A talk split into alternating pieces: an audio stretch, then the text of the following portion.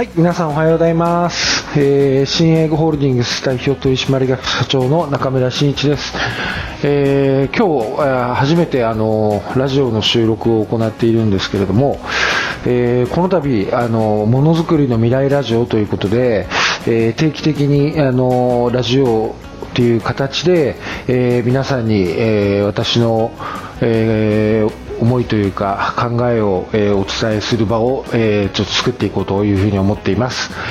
えーなんでそんな風に、えー思うように至ったかというと、えーまあ、し昔はこう新鋭工業1社しかなくってあの、まあ、従業員さんも40人ぐらいででそういった中でこう、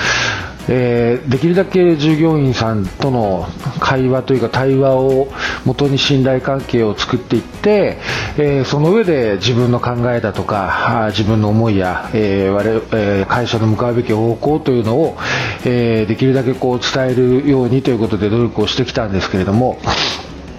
えおかげさまであの我がホールディングス、えー全体で90名あの従業員さんを抱えるようになってですねなかなかこう皆さんと直接お話しする機会が限られてきたなっていうことにちょっと問題を感じてまして。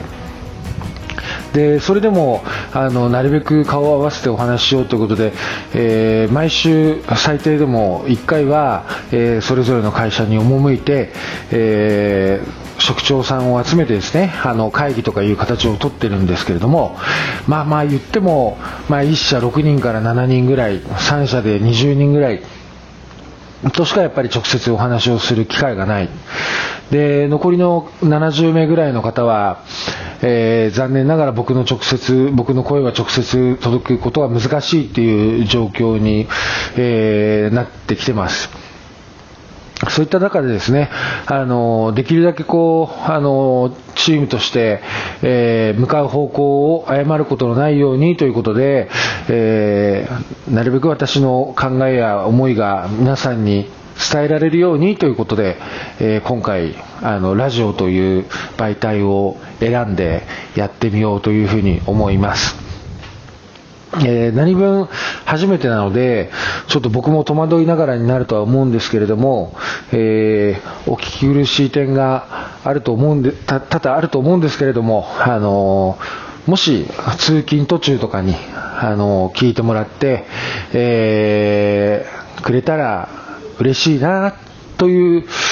思いで、あの、頑張って収録重ねていこうというふうに思いますので、えーどうぞお付き合いくださいませ。よろしくお願いします。でまずあの第1回目なんですけれども、えーまあ、私がこ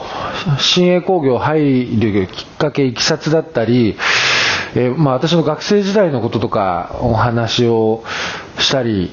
えーしてみようというふうに思います。まず、新鋭工業が、アポロ工業 M&A するまでの流れっていう形で、えー数回ちょっとお話をしてみようというふうに思いますので、えーよろしくお願いします。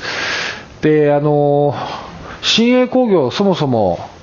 えー新鋭工業の名前の由来は、えー何かというとですね、私の、えー父が、えー私が中学生の時に、えーつけてくれました。新一の代まで栄えるようにというのが、え社名の由来です。で、それをまあ、中学生の時に、あの、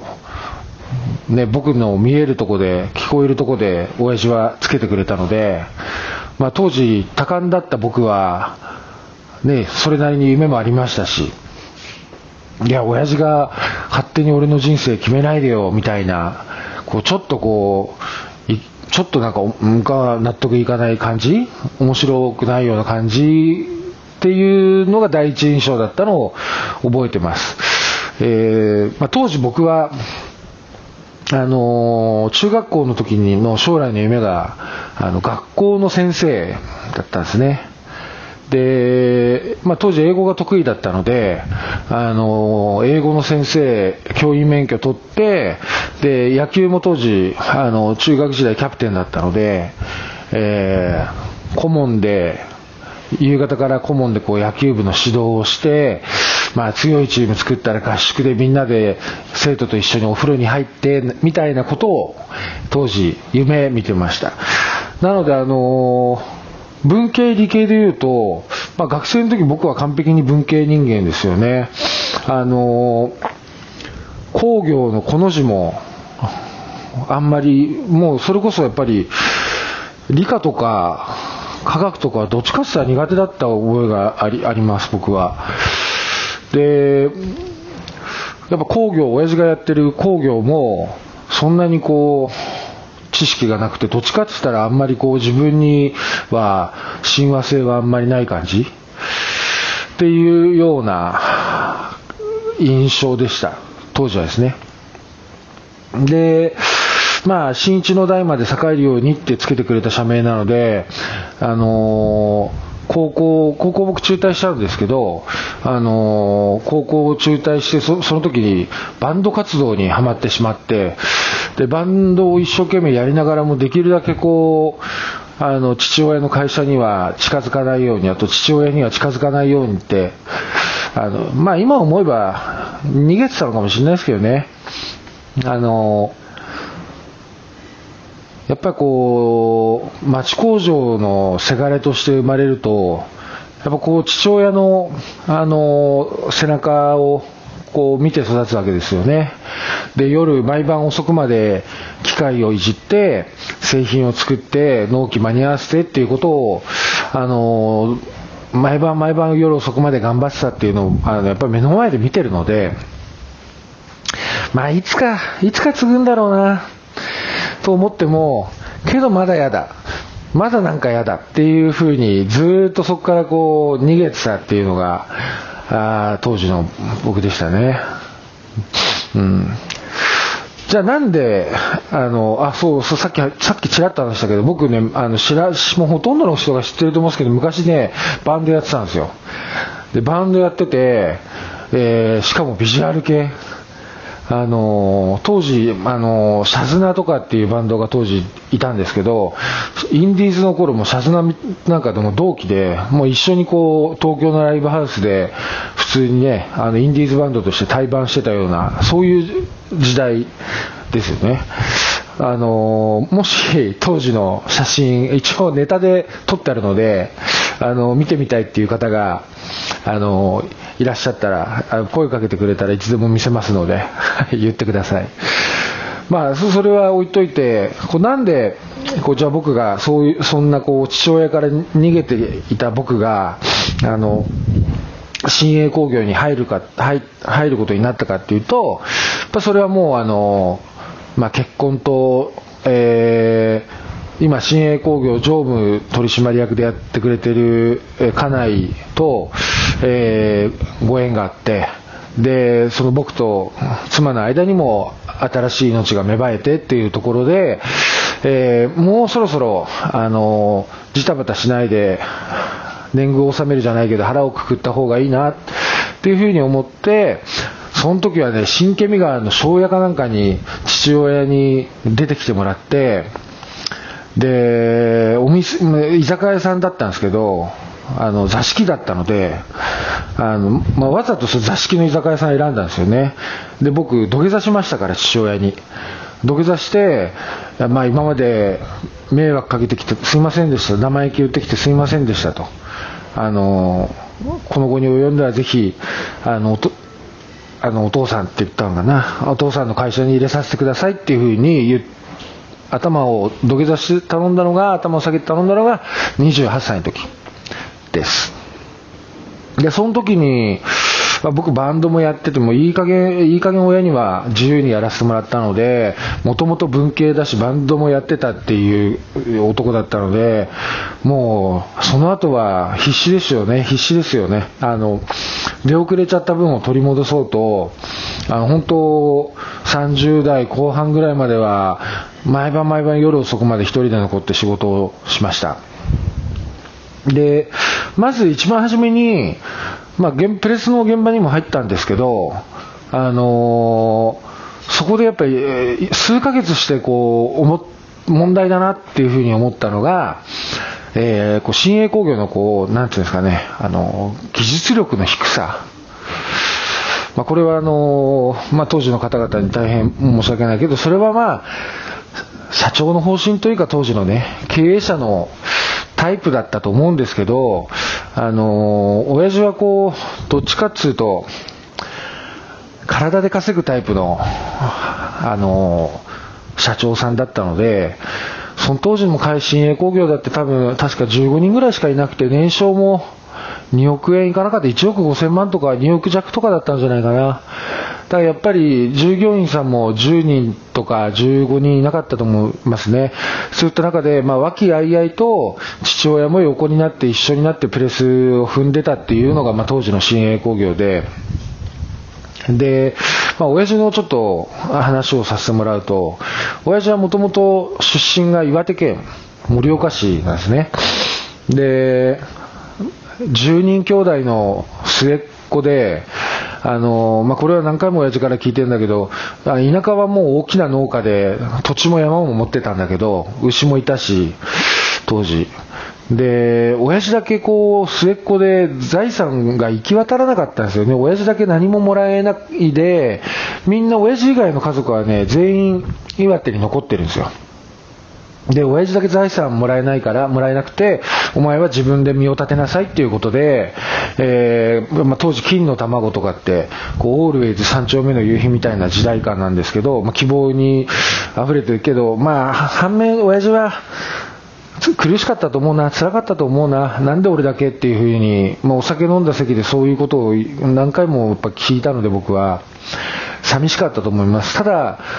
その反面、それを悔しさに変えて、あのー、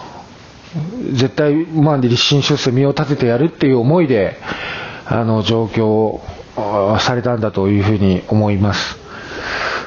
で、あの、初めに、あの米屋さん、お米屋さんに就職して、で、その後多分親父は何がやりたいっていうのもね、中卒ですから、だって。特別何か専攻して、高校とか大学とかで専攻してたわけでもないから、あの、とりあえず自分ができることでベストを尽くそうっていうところで仕事を選んで、一番初めが米屋さんで、で、その次に選んだのが偶然、えー、我々の業態で金属プレスだったんですね。うん。そう。それでその、えー、プレス工場の工場長、まあ、に多分ね20、20代後半とか30代前半だと思うな、ね、わ我が父親ながらこう立派ですよね、その年で工場長、工場長をやるっていうのもね。で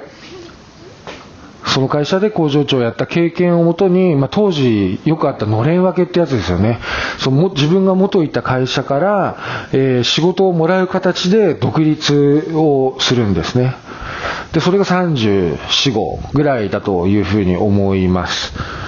僕、そうだな、そんぐらいだな。40なってないと思うな。30、言っても38ぐらいかな。今度ちゃんと聞いとこう。ぐらいで、独立して新鋭工業の元となる中村工業っていうのを、えー、創業するわけですね。で、まあ、中村工業が千葉市内にもう一箇所あったんで、まあ、どっからか行政の指導で、まあ、社名の変更をしてくださいっていうふうに言われたので、そこで変更になったのが、僕が中に中学校2年生の時に新鋭工業になったってことですね。まあ、そんないきさつなので、あの、まあ、父親はこう、まあ、技術的な修行というか、そういうことも、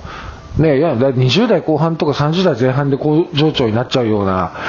あの、本当に売れや作れやでもう日々物を作ってるばっかりっていう時代だったので、そういう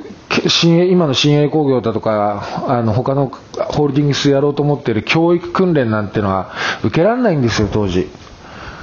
ね、とにかく作れ、売れや作れ、売れや作れ、作れや売れっていう時代だったから、あの、親父はそのあんまり技術的なことを習得できなかったんですね。自分で会社を作っても。で、さっき言った新鋭工業の問題点は技術力のなさだっていうふうに感じたっていう話なんですけど、で、金型とかがね、あの、仕事してれば、プレス加工してれば、やっぱこう金型を製品をぶつけちゃったり金型でミスショットをしてこう金型をこう壊しちゃったりすることってやっぱあるじゃないですか。え今の僕らだったら、なんてことないメンテナンスも、当時ね、そういう職人さんがいない新鋭工業ではもう大騒ぎだったわけ。いやどうしようどうしよう、お客さんに頭下げて金型直してもらおう。だけど、そんなことで生産止まったら納品間に合わないし、ああ、どうしようどうしようどうしようと大騒ぎにするんだけど、誰も何もできないんですよ。いや、これはまずいんじゃないのって、さすがにこう入社して間もない僕も、量産工場でこう設備が何か設備に不具合が起きたときにそれを全く自分たちでいじれないというのは問題なんじゃないのかなと思ってそこから偶然こうあの僕の友人があの金型屋さんの社長さんやられてたので、えー、父親にお願いをして、えー、8時から5時までは新鋭工業で働かせてくれとでそ6時から、まあ、夜の10時ぐらいまでその方屋さんが偶然夜型だったんで昼間から起きて。で、そういう社長さんだったんで、あの、夕方が夜、夜から、あの、初め午前中だけ新栄工業行ったんだっけな、午後からその会社行ったんだっけな、あの、ちょっとそこで修行させてくんないかっていうのを、まあ1年間続けたんですよね。うん、だ夜の10時ぐらいまで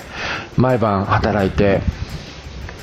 でその会社からはもちろんね教わってる身だったからもう給料とか一切もらわないでひたすらこう教えてくださいって分かんないことを聞いたりその会社の仕事をしたりとかっていうふうになことをやりましたね。でまあ金型の基本的なあ基礎的なことを習得して、えー、新鋭工業戻ってきてからその金型設備係っていう課を係を作ってえー、そこで、まああの初めは僕1人だけだったんですけど徐々にこう部下を増やしていってあいったっていうような感じです。で戻ってきて、やっぱあの自分でじゃあ金型作ってみようということで自分で設計して金型作ってみたんですよ。でそしたらね、まあ、これは本当親に感謝なんだけどもっと生まれた何なのか分かんないけどね結構案外ね初めてにした1人で初めてやったにしてうまくできたんですよで出入りしてる業者さんとか職人さんとかにこれ僕が作ったんですよこの金型って。すごいねどっかでやってたんじゃないの？いやいやいややってないです。あの勉強中です。いやいや大したもんだよ。っていうふうなことも言ってもらいながら。そしたらそんなこんなしてる間にやっぱその仕事がすごく楽しくなって。で新鋭工業はやっぱプレス加工するので僕が作った金型で現場の職人さんが製品をプレスを打ってくれるんですよね。でその光景を見てたらいやこの仕事は素晴らしい仕事だなめちゃくちゃ楽しいなと思ってそんでこう金型に対してこう思いを深めていったっていうのが、えー、初期のなんすすごい原動力っていうか僕の本当初期のこう製造業に対する入り口でしたね。でその後やっぱり、あのー、金型をずっとやるわけにはいかなくなっちゃうんですけれどもそこら辺に関してはまた、あのー、機会を改めて、え、更新していきたいというふうに思いますので、えーまずその新鋭工業ね、皆さんが働かれている新鋭工業も、まあ、そういう歴史とそういう思いがあって今があるんだなっていうのを今日は少しでも、えー、思ってくれたら嬉しいなと思って今日はそういう話をしました。はいじゃあまた更新するのでぜひ聞いてください。ありがとうございました。